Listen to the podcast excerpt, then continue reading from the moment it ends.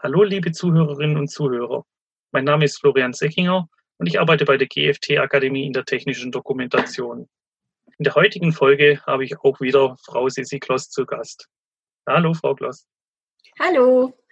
So, nachdem wir in der letzten Folge über die Norm 26512 in der Software-Dokumentation gesprochen haben, möchten wir uns heute die Norm 26515 näher anschauen. Frau Kloss, äh, was behandelt dieser Normteil der Reihe denn genau? Ja, die 26515 ist ähm, bis jetzt die letzte in der Reihe und behandelt Informationsentwicklung im agilen Umfeld. Etwas, was für viele immer wichtiger wird, weil eben das Umfeld agil sich aufstellt. Und da ist diese Norm aus meiner Sicht sehr, sehr hilfreich, weil sie wieder gute Anhaltspunkte gibt, wie wir uns da am besten aufstellen und was auf uns in der Informationsentwicklung dann zukommt. Ja, ist damit nur die Software-Dokumentation gemeint mit der agilen Entwicklung? Ja, also Sie wissen ja meine Meinung da schon dazu. Ich sage, äh, das geht generell für jedes Umfeld, wo agil gearbeitet wird.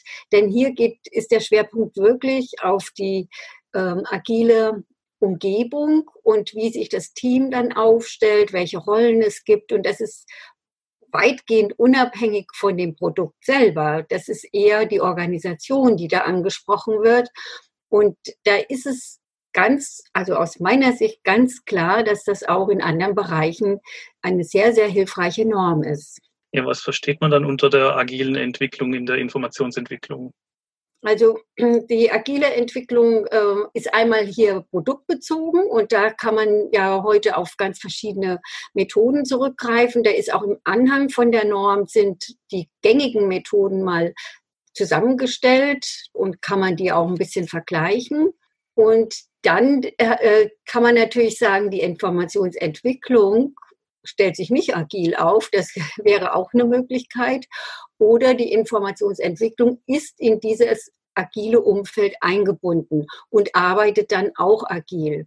Und äh, eigentlich die zweite Fassung, die ist mit der Norm auch abgedeckt und ist auch die natürliche. Also wenn die äh, Entwicklung und das Produktumfeld agil aufgestellt ist, dann sollte natürlich die äh, Software, äh, die, die Informationsentwicklung auch sich so aufstellen.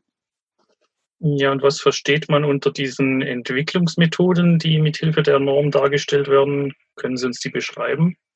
Also eine sehr gängige ist ja Scrum. Das hat sich schon weit etabliert. Das nutze ich zum Beispiel auch an der Hochschule für meine Masterprojekte.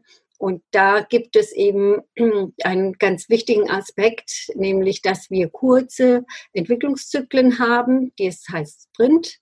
Und äh, innerhalb der Sprints werden immer kleine Teilaufgaben erledigt. Das ist auch äh, das Besondere einer agilen Methode, dass ich nicht erst lange plane und dann irgendwann in die Realisierung übergehe, sondern dass ich permanent schon von Anfang an versuche, immer kleine Ergebnisse schon zu produzieren, um, das ist der große Wunsch, sehr schnell von allen Beteiligten bis hin idealerweise Kundschaft ein Feedback zu bekommen und das dann gleich in die Weiterentwicklung einfließen zu lassen. Und da äh, tut jede dieser agilen Methoden so einen bestimmten Prozess skizzieren, also praktisch Prozessgerüste bieten.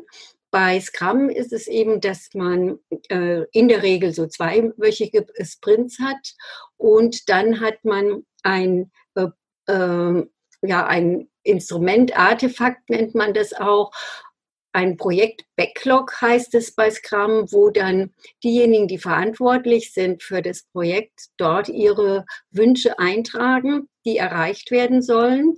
Und das noch in einer speziellen Form, das ist eben, da gehört mit zur Methode, als ähm, sogenannte User Stories. Die haben ein spezielles Format, das sage ich als so und so wünsche ich das und das, um zu erreichen jenes. Und da äh, sieht man schon, man hat immer den Blick, ich mache etwas, um ein gewisses Ziel zu erreichen. So sollen auch diese Pro Projekt-Backlogs gefüllt werden. Und dann hat das Team, das die ähm, Aufgaben durchführt, hat dann auch Sprint-Backlogs. Da bricht es diese größeren Aufgaben aus dem Projekt Backlog in Detailaufgaben für jede äh, Sprint-Durchlauf und führt dann praktisch in kurzen äh, Sprint-Backlogs Protokoll, was haben wir jetzt in diesem Sprint gemacht, wie weit sind wir gekommen und bezieht sich dabei immer auf die große Aufgabenstellung. Und begleitend dazu hat man ähm, unterschiedliche Rollen und es ist auch ein wichtiger Aspekt von so einer Methode, nämlich den, äh, die Projekt-Owner. Das sind die Personen, die eben die Projekt-Backlogs vorgeben und äh, die Ziele, die überhaupt erreicht werden sollen.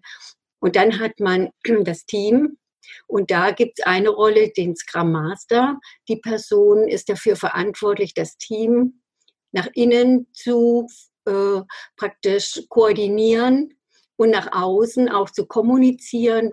Gibt es Probleme? Können wir bestimmte Sachen gar nicht machen, weil da irgendwas eingetreten ist?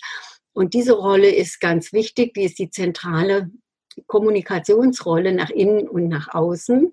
Sie hat keine äh, Führungsaufgaben, äh, sondern eben die Aufgabe der Projektkoordination. Und der, der Rest sind die Teammitglieder, und die machen eben dann im Team ähm, diese Aufgaben, die sie sich selber dann zuteilen. Und nach zwei Wochen jeweils, je nachdem wie lange ein Sprint läuft, dann wird ein Sprintergebnis äh, gezeigt und dann äh, wird Feedback eingeholt. Und dieses Feedback soll dann idealerweise gleich wieder in die Weiterentwicklung einfließen. Und das ist natürlich eine Herausforderung für die Doku-Erstellung, und die Informationsentwicklung, weil wir dann immer schon sehr früh auch kleine Ergebnisse liefern müssen und lernen müssen in dem Umfeld jeweils, was ist so Material, was ich jetzt schon angehen kann und was möglichst auch eine gewisse Stabilität erreicht, damit ich nicht immer wieder von Null anfangen muss. Und da ist, eine gewisse Lernkurve dabei, dass man da äh, flexibel äh, erstmal bleibt und aber auch schon frühzeitig lernt zu erkennen, was können wir heute schon angehen, was sich vielleicht auch langfristig bewährt und bis zum Schluss äh, zwar ein Leben hat, aber nicht ganz verschwinden muss. Okay. Und nochmal zurück zur Norm. Ähm, was für Anforderungen gibt es denn dort hinsichtlich Entwurf, Entwicklung und Bereitstellung von Informationen? Ja, also einmal ist ganz schön dargestellt, dass äh, die Informationsentwicklung unterschiedliche Rollen in so einem Team annehmen kann, die gar nicht vielleicht klassisch in der äh, Informationsentwicklung angesiedelt sind. Zum Beispiel eben beitragen, diese User Stories zu formulieren in einer Art und Weise, dass sie konsistent sind, dass die Terminologie einheitlich ist und stimmig, dass sie verständlich sind, das ist schon mal eine große Kunst über einen gewissen Zeitraum. Dann können Sie natürlich beteiligt werden in den äh, ganzen äh, Entwürfen, die jetzt in irgendeiner Weise das Bedienumfeld betrifft, die Bedienschnittstellen, die Abläufe an der Bedienschnittstelle, weil man ja sehr früh von Anfang an ein Teil des Teams ist. Und dann kann man da auch zusätzliche Rollen übernehmen. Natürlich, und das kam auch schon manchmal von Informationsentwicklungsseite, muss die ähm, Person auch dann oder die Personen stark genug sein, dass sie nicht alles machen müssen oder zu viel und auch ganz klar da definiert ist, das ist unsere Rolle und dann haben wir da auch die Verantwortung dafür. Dann aber finde ich es eigentlich sehr positiv, weil wir dann möglichst frühzeitig schon mit eingreifen können. Das ist äh, ein Riesenvorteil. Und dann äh, gibt die äh, Norm auch Hinweise, wie können eben, wie Sie gesagt haben, Deliverables, also äh, fertige Produkte abgeliefert werden. Und das ist natürlich auch in dem Umfeld vielseitig. Ich kann kleinere Portionen abliefern, wenn sich das ähm, in einem bestimmten Bereich auch anbietet. Zum Beispiel, wenn das Produkt auch modulweise freigegeben wird oder ausgeliefert, dann kann ich natürlich auch nur zu diesem Päckchen die Doku liefern. Ich kann aber auch ähm, die finale Abgabe erstmal am Ende machen, wenn das Produkt wirklich eine gewisse Reife hat. Dennoch zwischendrin aber fürs Team und für die, für die ganzen äh, Stakeholders, wie das in dem Umfeld heißt, schon Zwischenabgaben produzieren, um immer wieder zu sehen, sind wir auf der richtigen Schiene. Wo sehen Sie die großen Vorteile der Norm? Also die Vorteile sind, dass sie der Norm jetzt, äh, dass sie mal darstellt, welche Rollen eine Informationsentwicklungsperson übernehmen kann, wie das, sie sich am besten in so ein Team integrieren kann, was eben für die agile Entwicklung aufgestellt ist und was so Vorteile für die Informationsentwicklung sein können. Da will ich mal ein paar aufzählen. Also ein großer Vorteil ist natürlich, dass man ganz früh schon zu den äh, Produktentwicklungsteilen äh, Informationen bekommt und damit eingebunden ist. Das heißt, man kriegt nicht sehr verspätet erst die Information, sondern ist von Anfang an eigentlich dabei. Dann, wie schon gesagt, man kann selber idealerweise Einfluss nehmen auf die Gestaltung, insbesondere der Bedienschnittstellen. Dann hat man natürlich eine engere Zusammenarbeit mit der Entwicklung, mit den Testern, die Teil des Teams sind. Das ist alles, äh, sind die Teammitglieder und das ist halt enger, wie wenn das eine andere Abteilung ist, zu der man nicht so einen direkten Bezug hat.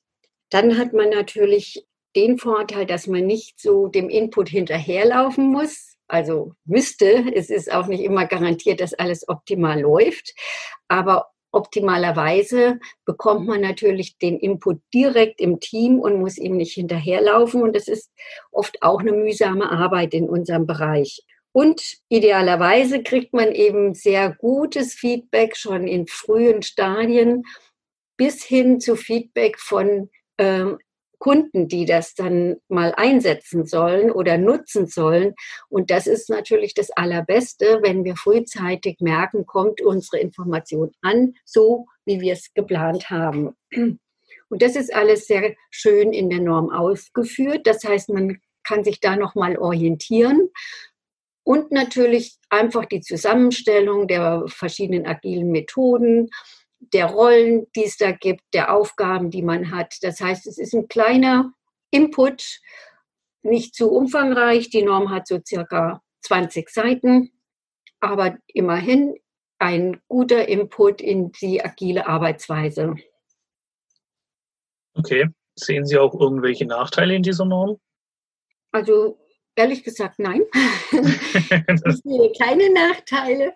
Ich würde sie mir äh, dann halt wirklich anschauen und äh, sogar anschaffen, wenn ich in einem agilen äh, Umfeld mich bewege. Also wenn ich in einem Umfeld bin, was noch nicht agil aufgestellt ist, dann brauche ich mir natürlich diese Norm nicht besorgen.